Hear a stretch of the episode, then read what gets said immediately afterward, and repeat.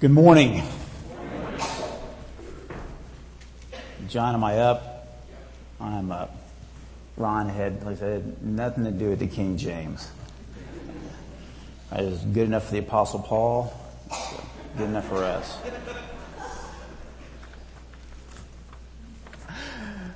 Oh, welcome.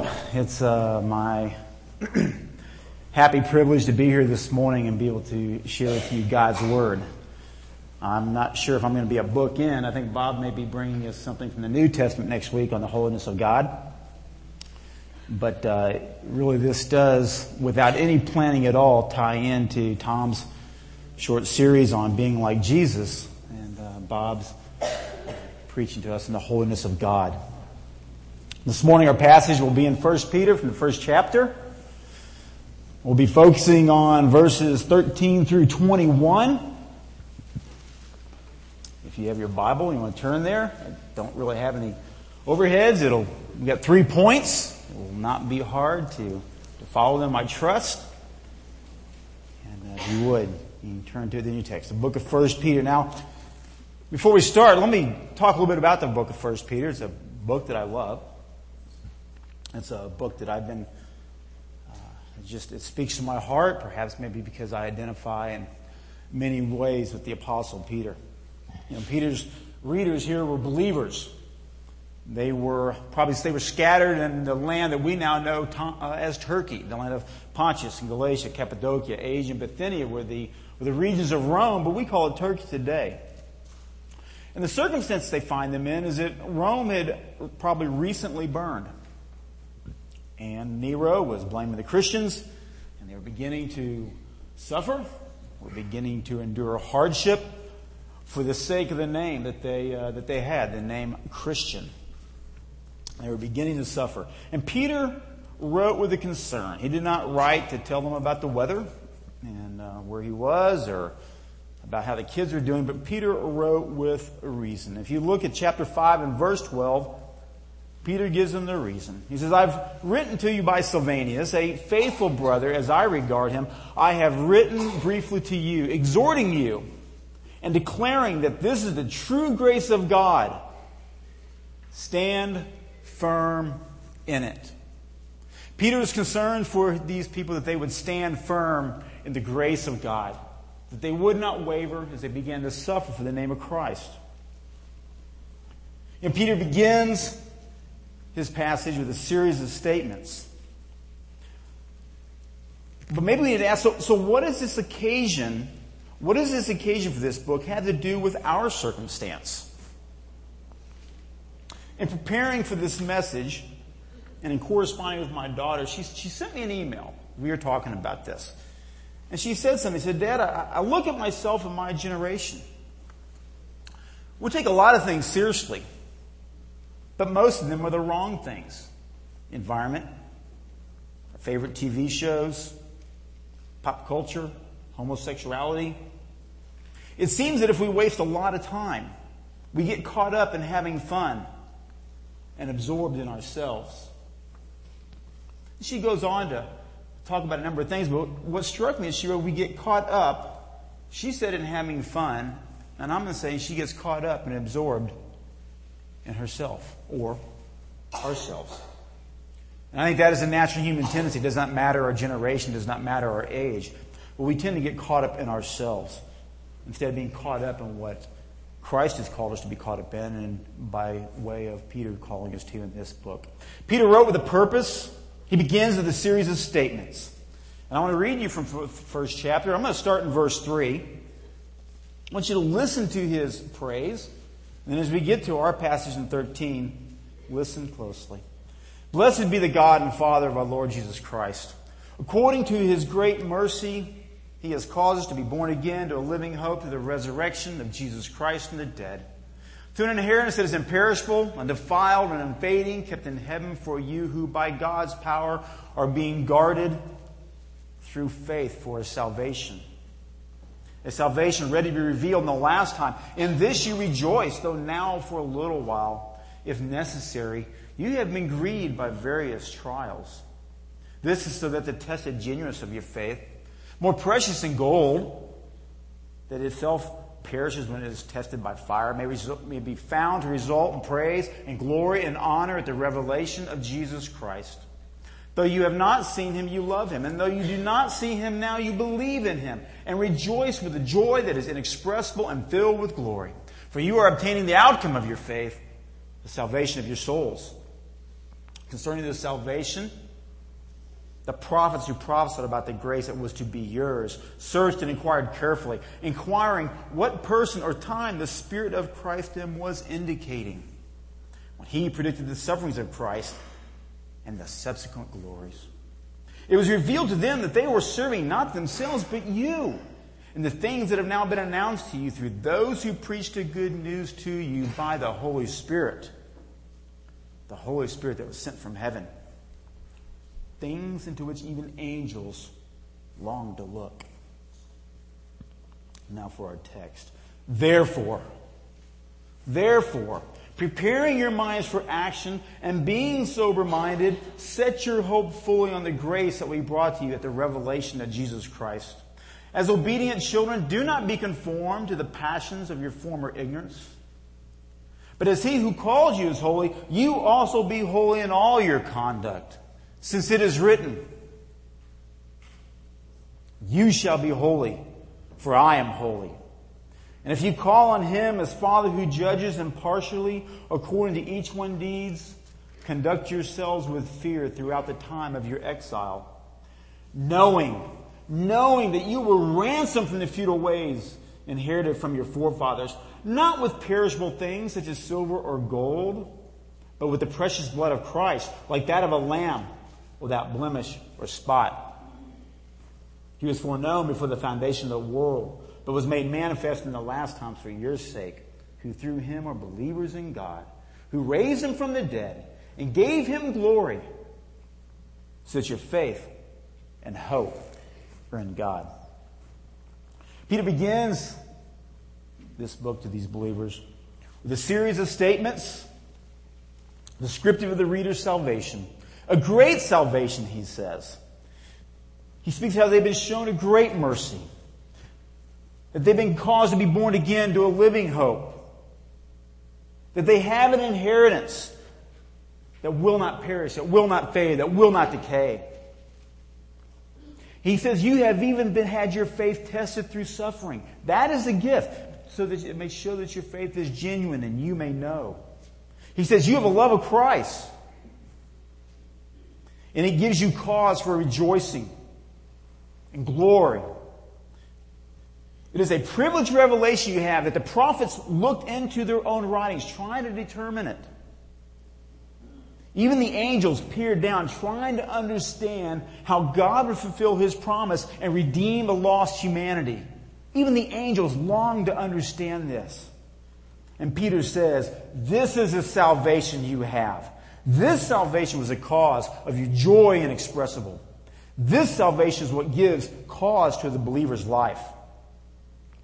So if this is our cause, if this is the cause for our joy, if this is the cause, this is the reason for our being, what is to be the response in the believer's life? What is to be our response? How does the believer respond to this salvation? This great salvation. Let me say it this way. What is to be your response to this great salvation? What we're about to look at is not optional. We're about to look at three commands. Three commands that Peter gives us. Three imperatives for your life as a follower of Jesus Christ. Peter is exhorting these believers to respond, to respond to the great salvation that they already enjoy. Peter is not talking about the gaining of salvation, but he is talking about a response, the response of a life that comes from the joy of their salvation.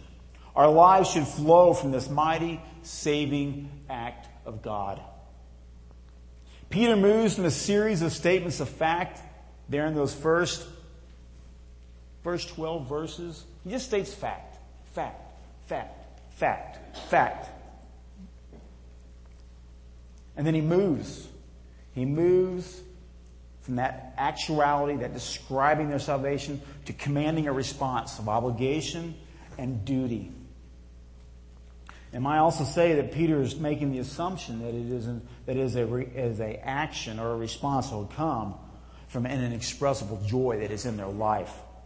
It is not a grudging bear, uh, duty. It is not a, a teeth gritting, grimacing, it out duty, but is a joy, is a joyful duty. So this morning I want us to look at how the saved should live. How should the saved live? Or responding to so great a salvation. Our passage this morning begins with a, a small transitional word. And we've all heard before, therefore. And when we see a therefore, what is the therefore? Therefore. Verse 13, therefore, preparing your minds for action and being sober minded, set your hope fully on the grace that will be brought to you at the revelation of Jesus Christ. This, therefore, is the hinge that Peter pivots on. He's given them the facts of their salvation. But it's the hinge in which he springs into his exhortation. Is an exhortation to hope, to holiness, and fear, our text says, or reverence to God honor in the Lord if you want to stay with an H. Hope, holiness, and honor. It is a threefold exhortation that begins with the word therefore. Set your hope fully on the grace that is to come. Set our hope. This is the imperative. It's not an option. We're to set our hope on the Jesus Christ Hope is not an emotion that arises based on our circumstances. Hope for the believer is to be one of the three virtues that we are to be characterized by, right? 1 Corinthians 13. These three things endure hope, or faith, love, and hope. These abide, Paul says. A steadfastness of hope was one of the three things that Paul remembered in prayer before God. And thank God for it because it was demonstrated in the Thessalonians' lives just a couple weeks ago. Let's read that. First Thessalonians, right there in the first verse, in the first chapter. Paul says this, we give thanks to God always for all of you, constantly mentioning you in our prayers, remembering before our God and Father your work of faith, your labor of love, and your steadfastness of hope this is nothing new and is what we to be characterized by. This hope is also what Peter blesses a blessed God for. Go back to the first, uh, right there, chapter, verse 3 of chapter 1. I love it. He says, Blessed be the God and Father of our Lord Jesus Christ. Blessed. He is blessed and God blesses. Right? Peter blesses a blessed God. And he says, and according to his great mercy, that he has caused us to be what? Born again to a living hope. Is a living hope, it says in verse 1 3. Uh, Romans 15 says about this hope that it is through the scriptures that we have endurance and encouragement that we might have hope. So if you want hope, go to the scriptures. 1 Thessalonians 5 8 says that we have as a piece of our spiritual armor a helmet, the hope of our salvation. Jesus is our hope. Well, that's nice. We're to hope, right? But Peter gives us a couple things to be ready to hope. In what manner are we to hope? How are we to ready ourselves hope? Peter gives us the manner in which we are to approach this aspect of the Christian life. Two parallel phrases of how we are to fix our hope. Look right there. Right there. He says what? That we are to prepare our minds for action. We are to prepare our minds for action. He's, literally, it says this Gird up the loins of your minds. That's what the King James says. Gird up the loins of your minds. It's a metaphor for aggressive activity. Then that Bible says this, get ready. Get ready to hope. So what's the word picture? What is this picture saying? The loins of our mind. The center of our mind. Where the strength of your mind dwells. Physically, our loins are here, right? Physically, our loins are here. It's where kind of the center of our strength, the center of our balance is. You know, we, we've got, we do now, we, we know about core exercises. That's the big thing, right? Do exercises that strengthen your core, to support your back and, to support your spine. And that's a big thing because we are a society that sits around a lot. So we need to do things to strengthen the core of our body. And this is the same picture for the core of our mind. We've got an entire fitness uh, system that's dedicated to this. You, you ladies, if you do it, you know it's called Pilates. It's an entire system dedicated to strengthen that core of your body. In the same way, Peter says, the core of your mind. This is what we are to prepare, what we are to gird up, what we are to keep from being loose. It is the center of our body. We are to ready that part of our body, ready that part of our mind, be ready to move, be ready to fight, be prepared to act. And we are to gird this up. We are to gird our minds. 2 Corinthians 10:5 says that we are to take every thought captive for Christ. Everything, everything in our mind needs to be focused on having it ready to hope in Christ, to gird up, to truss up, to belt up. There's a picture in the Middle East, right? Where the clothing was long and flowing, robes. And around the house where you were relaxing or with friends, you let them, let them hang out.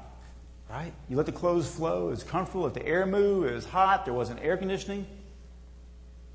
But that's not what Peter says. Peter says, take your cloak and gird it up. It's a picture of wrapping it around you. You're going on a trip. They put a belt around them with, with, with pouches or armor if they was a soldier to go walking.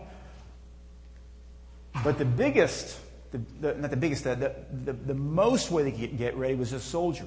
Not only would he belt up his flowing garments, but he would reach down, he would take his garment, he would pull it up between his legs, and he would tuck it into his, into his belt.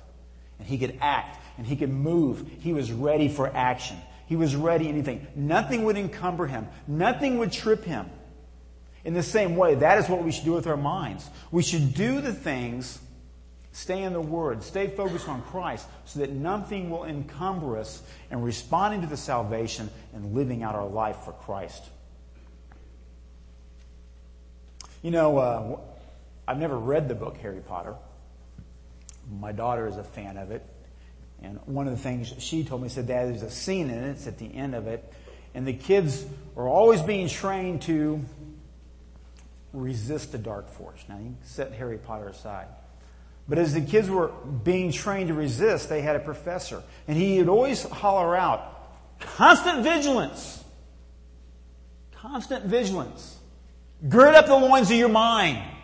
Be ready. Be constantly vigilant. Be ready to act. Be ready to move. So not only we to ready our minds for action, but we're also to have a certain manner in our thoughts. We are to live, we are to approach our lives in a manner of controlled thought. Sober thought. Peter says we are to be sober minded. The issue here is not keeping from drunkenness. The emphasis, the emphasis is the opposite of, the, of intoxication. We are to be in control of all of our faculties self control, clarity, disciplined thought, balance in our priorities. Chapter 4, verse 7 of 1 Peter says this Be sober minded for the sake of your prayers. Right? Keep your prayers in Don't be, don't let everything from the outside cause your mind to flutter about, but to be sober minded. You've got, on the one hand, you can have your mind cluttered with worries and anxieties. You can have your mind cluttered with self indulgence. Right? You can also have your mind cluttered with, I'm going to call it religious ecstasy.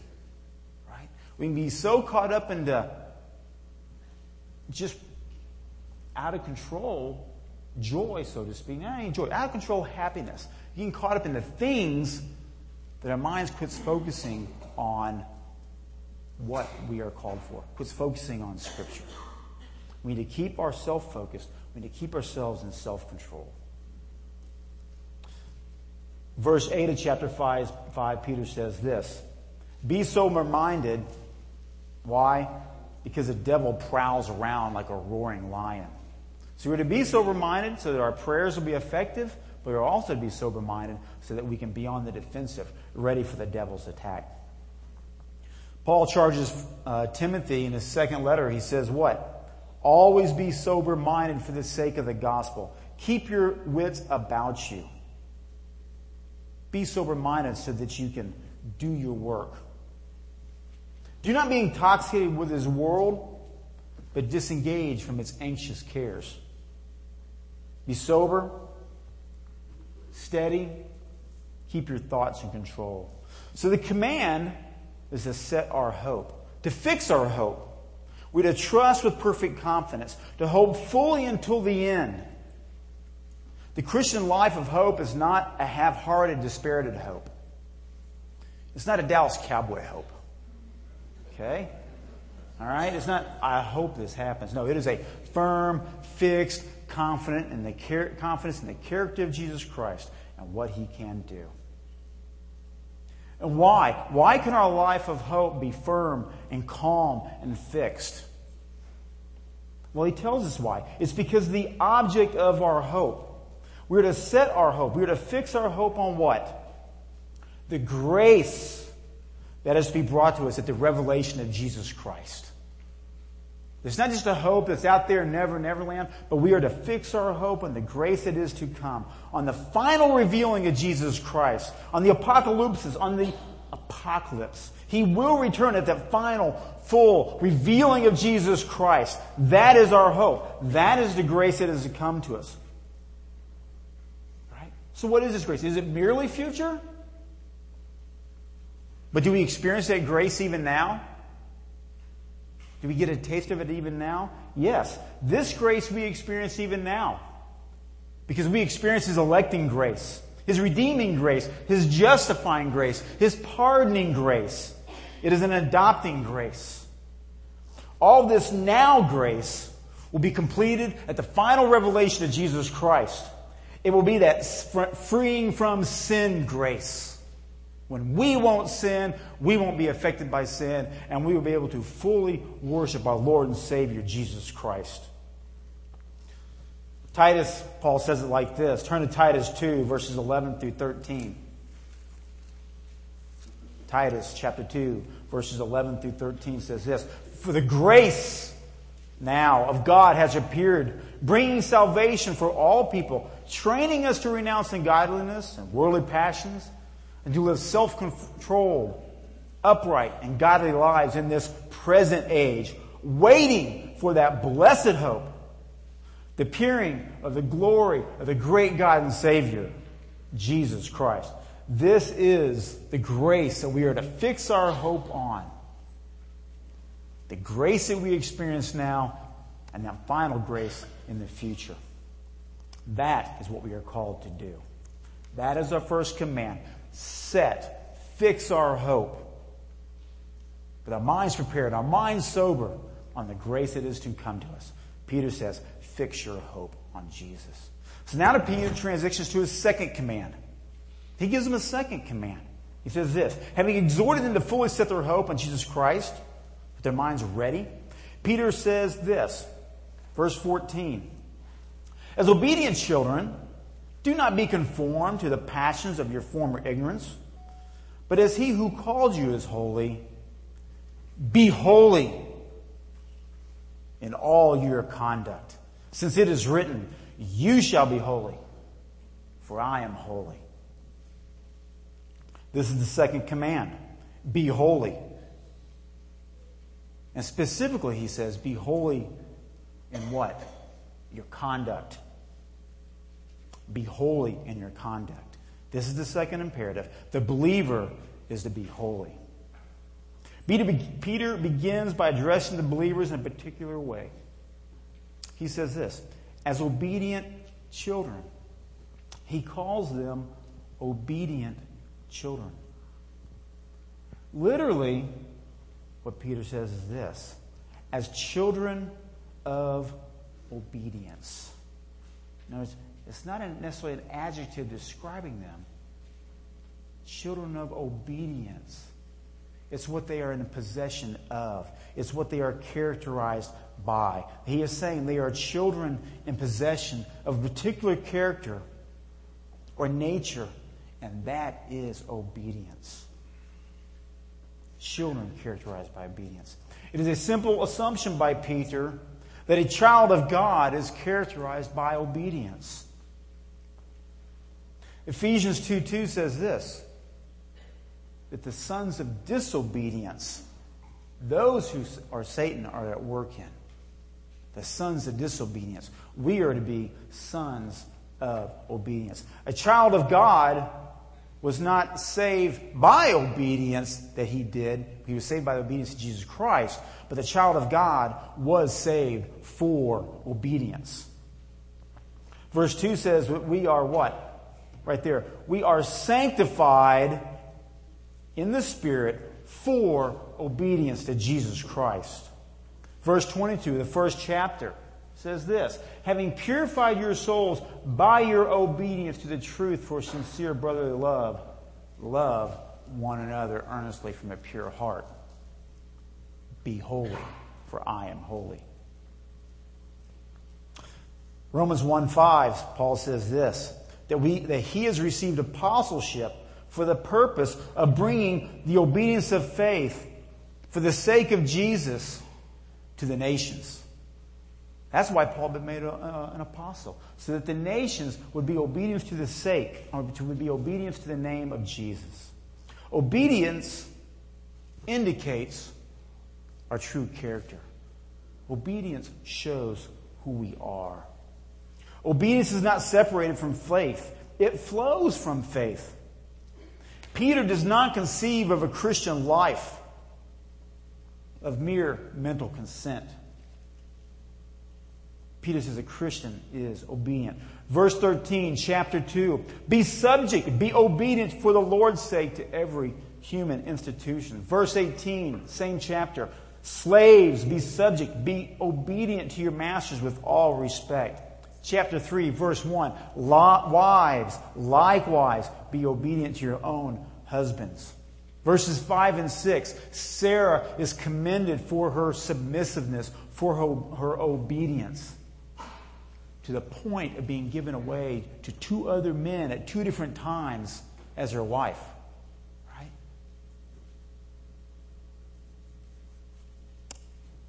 Verse 5, chapter 5.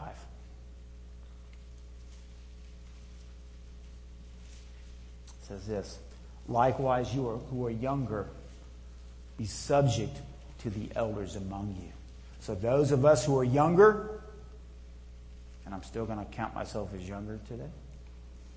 We're to be obedient to our elders, to those in the church that God has determined to put over us. We are to be obedient to them as they are obedient to Christ and His Word. Now, there's a negative and there's a positive to this command. Okay? Peter presses forward. What does he say? Do not be conformed. Do not be conformed we are not to be pressed into the mold of this world. We've been called out of this world. Romans 12 verse 2 says what? Do not be conformed to the pattern of this world, but be transformed by the renewing of your mind. We are not to, when the people see us, they should not see the world. We should be conformed to who? Christ. Right? Do not be conformed to your former ignorance. Peter says. In Ephesians 4, Peter says, We were once darkened in our minds. We were ignorant of the things of God. We were blind. 1 Thessalonians 4 5, he says, As Gentiles, in our former lust, in our former ignorance, we did not know God. We have been called out of that. Titus 3, verse 3 says this that we were all once foolish. We were all once ignorant. That is what we've been called out of. We've been called out of that ignorance, out of that former way of, way of life. Do not be conformed. That's the negative. Do not be conformed to this world. But before there's a do, there was a do not. But now he says what? Be conformed to Christ's image. We are called to be holy. This is Peter's second imperative, his second command. Be holy. Right? But he gives us a reason. Why? Because God is holy. It is not merely a command of not doing, right? But it is a command of doing. Our holiness as believers is not merely a matter of setting aside. Don't do this, don't do that, don't do this, don't do that. But we are be characterized by what we do. Right? We need to be known by our doing. doing. We are to be holy in all of our conduct. Right? That's what I took from reading even of my daughter. Is it is it we just get caught up in this world, and even some folks, as we set aside the things of this world, we don't get busy doing the things of Christ. We don't get busy doing the things that are holy, the conduct that speaks well of Him. What is to be the ground of this calling to be holy? What is the ground? Be holy in all your conduct. Why? Why? Why should I be holy? Because it's written. You shall be holy because I am holy. If God's word says it, there is no other reason why. Right? But why does he say it? Right? Be imitators of God as beloved children. He doesn't just give us be holy because I'm holy and leave it as that. Just as a small son imitates his father in his mannerisms, maybe dressing like him as a small boy. I would come home as a small boy, and Jonathan would be dressed up in camouflage and be carrying around guns. And you know, my, my former days, you know, I hear about other dads, you know, they, they come home and their son's dressed like them. Their son wants to be like them. Well, in the same way, we are to be like our Father in heaven. We are to walk as He walked. We are to carry Himself as He carries Himself. We are to imitate our Father. We are to be holy as He is holy. We are called to be holy. Last week, when Bob spoke, we saw that we had a hard time defining this word. See, it's easy for me to sit here and say, be holy. what does that look like? We had a hard time defining this word because usually we define things by simile or description. And it's just kind of hard to say God is like. Because God is. Right? I like to say that the word holiness modifies every other aspect or attribute of God. When we see God's wrath, it's holy wrath. When we see Him show mercy, it's holy, fully giving mercy. When we see God's righteousness, it is holy righteousness. When we see him execute justice, it is holy justice with nothing to the scale weighted left or right. When we see him love, it is a holy love that is pure and self denying. Yes, there is a holiness displayed in the, blo- in the blazing glory of the throne room. Isaiah saw it, Moses saw it. On the Mount of Transfiguration for a moment, the disciples saw that glory, that holiness slightly revealed. John saw it in Revelation. Yes, there is a, an aspect to his holiness of that blazing glory that someday, someday, we will behold. But now I think we see God's glory, we maybe most easily see his glory and appreciate it by what he does. We see it in his conduct. God is busy working. Jesus tells us in John 15 that my Father is busy working until now, and I am busy working. The Father, the Son, the Spirit, the Holy Trinity, they are busy working. They are busy and holy in all their conduct. There is not a passivity in God. There should not be a passivity in His children. As a believer, of those of you who name the name of Christ, there should not be a passivity in you being holy and reflecting God's image. You know, one of the phrases I hear nowadays is, whatever. Right? Whatever. I think Steve Novakovich told me there's a, there's a hair mousse the kids can use now. It's called whatever. Yeah? Put it in your hair so it stays in one place and always looks like whatever, like you just woke up. As believers, we are not called to live a life of whatever. We are not called to live a life of whatever. We live in a culture of whatever. Undisciplined whatever. You are called to be busy being holy in your conduct. Kids, on the playground, in school, with your friends, in Sunday school, are you busy being holy in the way you treat others? Teenagers, are you busy being holy? Being friends to the kid that is maybe not the most popular in the school? Right? Are you busy being holy, respecting your parents, not only what you do in front of them, but the way in which you speak of them in front of your friends, honoring them? Young folks, are you, are you busy in being holy? And what you do and what you say, and how you dress? How you speak? Are you busy being holy? Those of us who are not so young, are we busy being holy? How do we conduct ourselves in our business? How do we treat people? How do we treat those that work for us? How do we treat those who we work for? How do we treat those who are our peers? Are we busy being holy in our conduct? God's people are called to live in holiness because of our relationship with God he is our Father. Turn to Leviticus 19.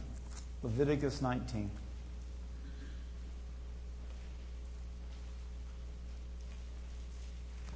the Lord spoke to Moses. He said, Speak this to the congregation of Israel.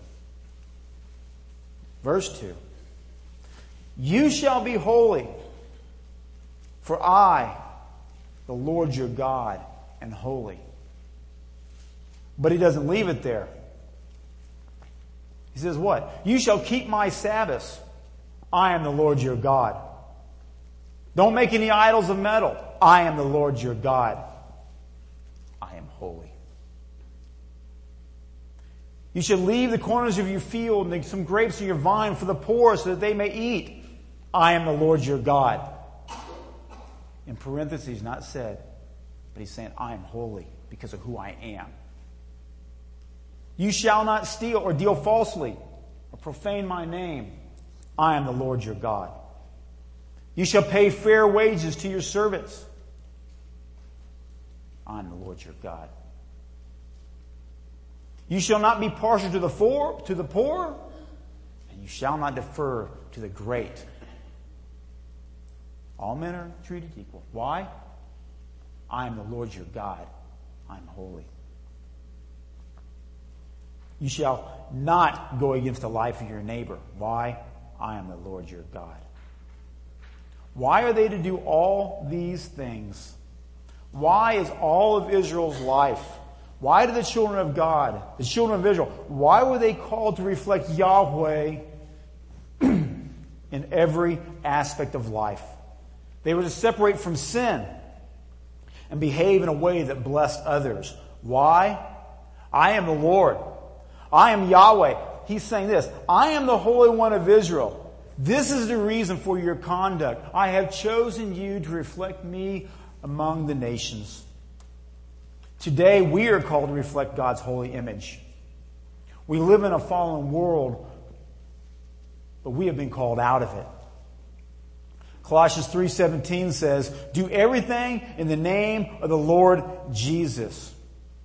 Romans 8:29 says this, that we have been predestined to be conformed to his image. And that starts now. 1 Corinthians 15 49 says this Just as you have been born in the image or of the man of dust, we shall also bear the image of the man of heaven because we're his. We are born in the image of the man of dust. We shall bear the image of the man of heaven. We are not called to passivity, but to an active holiness. Be holy in all your conduct. Tom said it like this for four weeks. Serve like Jesus served. Love like Jesus loved. Forgive like Jesus forgave. Trust a father like Jesus trusted the father. Sum it up. Do like Jesus did. Be holy, for I am holy. That is our standard. That is our standard of conduct. Be, G- be Jesus before people. Be holy because Jesus is holy. So that we see we have a great salvation. And because of that great salvation, we are called to respond. We are to respond by fixing our hope on the grace that is to be brought to us at the final revelation of Jesus Christ. We are to be holy in our conduct. Now verse 17. What is that third command that Peter gives to us? And if you call on him as Father who judges impartially according to each one's deeds, conduct yourselves with fear at the time of your exile. This is our third imperative. Fear God. Honor Him in all that we do. God our Father will be our judge. He is not a respecter of persons in that sense. He fairly judges. His scales are equal. We have been saved. We have our salvation. There's going to be a time when he's going to open the books. The books. And he's going to look at our, what we've done for him. We are to live lives in reverent fear. Do not turn from honoring God. Not in abject fear, not terror, children but there should be reverence in all that we do. There should be a knowing that there will be a final judgment where we will all have what we have done assessed. And it'll be assessed by the Father. There will be a standard by which we will all have been judged. What am I doing today? What is my attitude? What is my action? What is my heart? Am I honoring God in all I do? Do I fear him? That's a good thing. But now Peter comes and he wraps it up. He says, Here is your hope. Okay? He's given us three commands, right? Fix your hope, be holy, honor God. Well, if you're like me, you say, I, I, I can't do that Right? I feel a little undone, right? Like Isaiah. Or, or if you're prideful, you think, oh, I'm doing all right. I'm doing okay. I'm gaining God's favor. But Peter doesn't leave it at that. He moves on, right? He moves on. Let's go to verse 18. Now Peter, Peter brings it full circle. He brings it back. He says this. Knowing. Knowing. Right? Fix your hope. Be holy. Honor God, knowing this. Knowing that you have been ransomed from the futile ways inherited from your forefathers, not with perishable things such as silver or gold, but with the precious blood of Christ, like that of a lamb without spot or blemish. So, what knowing, what knowledge does Peter call his readers to remember in all of this? These verses are causal. They give the reason the reader should live in reverence in the near proximity. But they also give the readers the reason they should live all of their lives. Quite frankly, these verses give us the grounds on which the reader can base his entire response to such a great salvation. It is these verses, they are the ones that book in the first 12 verses, right? They received a great salvation. Respond, Peter says, knowing that you have already been redeemed. Why do you fix your hope? Why do you conduct yourself in a holy manner? Why do you live fearfully and reverently before God? Answer? Because you know that you have already been redeemed. Knowing that it is not yourselves that saves you, but it is the work of Jesus Christ. He paid the ransom. He paid the debt. He redeemed you. Before the foundation of the world, He elected you, He chose you, and now the purchase price has been paid. And what were we bought from? We were bought of our futile ways. King James says we are bought out of our vain conversation, that worthless way of life and speaking and manner. We are bought out of our empty ways.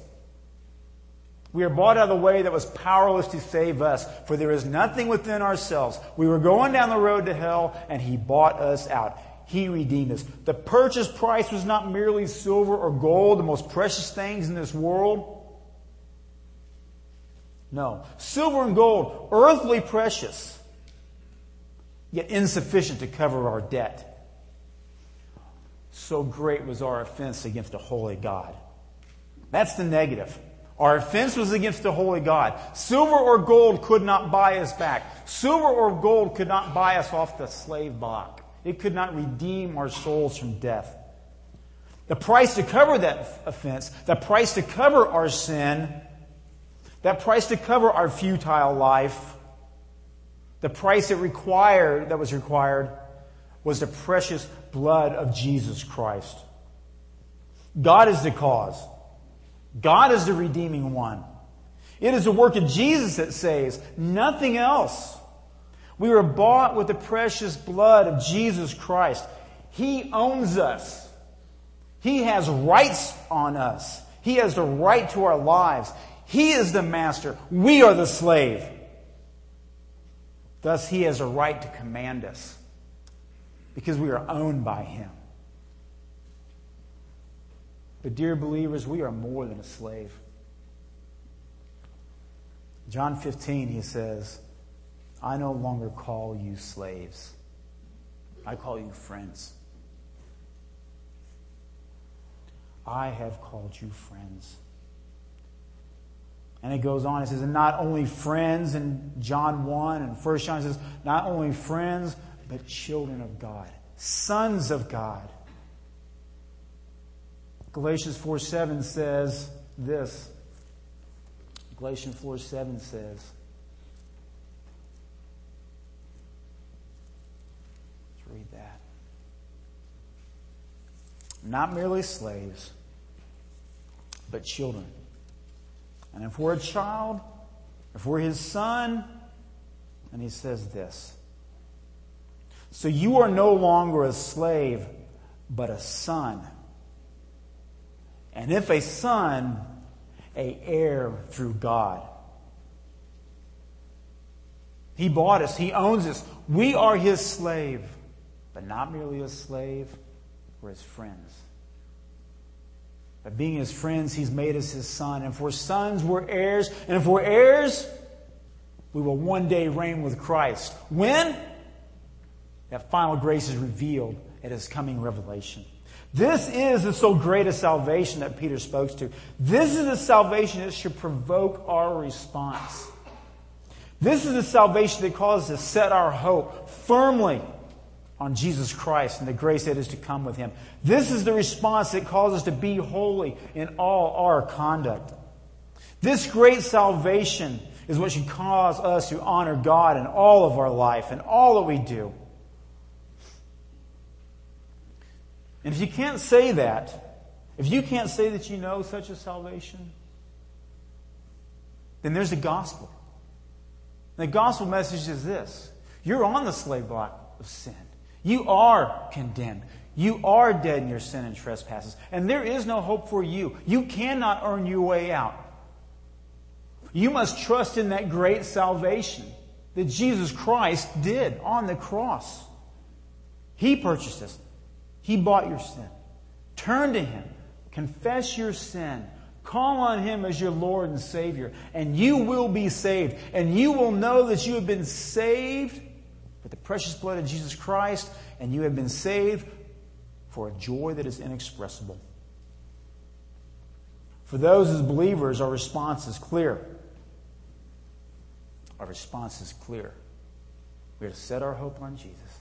We're to be holy in all of our conduct. We're to honor God in all that we do, knowing all the time that we have been bought with the precious blood of Jesus Christ, and He loves us. That is what we've been called to do. There's a song that I like. It says, Thank you for the cross. Thank you, Lord, for drawing me out of the millions lost. Thank you, Lord, for saving me. Haven't you been good? Haven't you been good? Haven't you been so good? Haven't you been so good to me? Let's pray. gracious Father, we come to you. And Lord, it is hard to express our joy of the salvation that we have. Lord, we thank you for the gift of your Son, Jesus Christ. We thank you for his work on the cross in our behalf. And Lord, I pray that we would, in the walk of this life, in every aspect of it, that we would fix our hope on him, that we would not get caught up with the cares of this world, the legitimate pain that we are called to endure, but we would fix our hope in the grace that will to come. And Lord, I pray that we would examine all of our conduct and we would reflect you before this fallen world. When people see you or see us, they would see you. It would cause them to want to, to know you. And Lord, might we honor you in all that we do, Lord. Lord, might we fear you and come before you knowing, knowing that it is not our works that make us right before you in any way, shape, or form, but the precious blood of your Jesus Christ, your Son, Jesus Christ. And it's in his name we pray. Amen.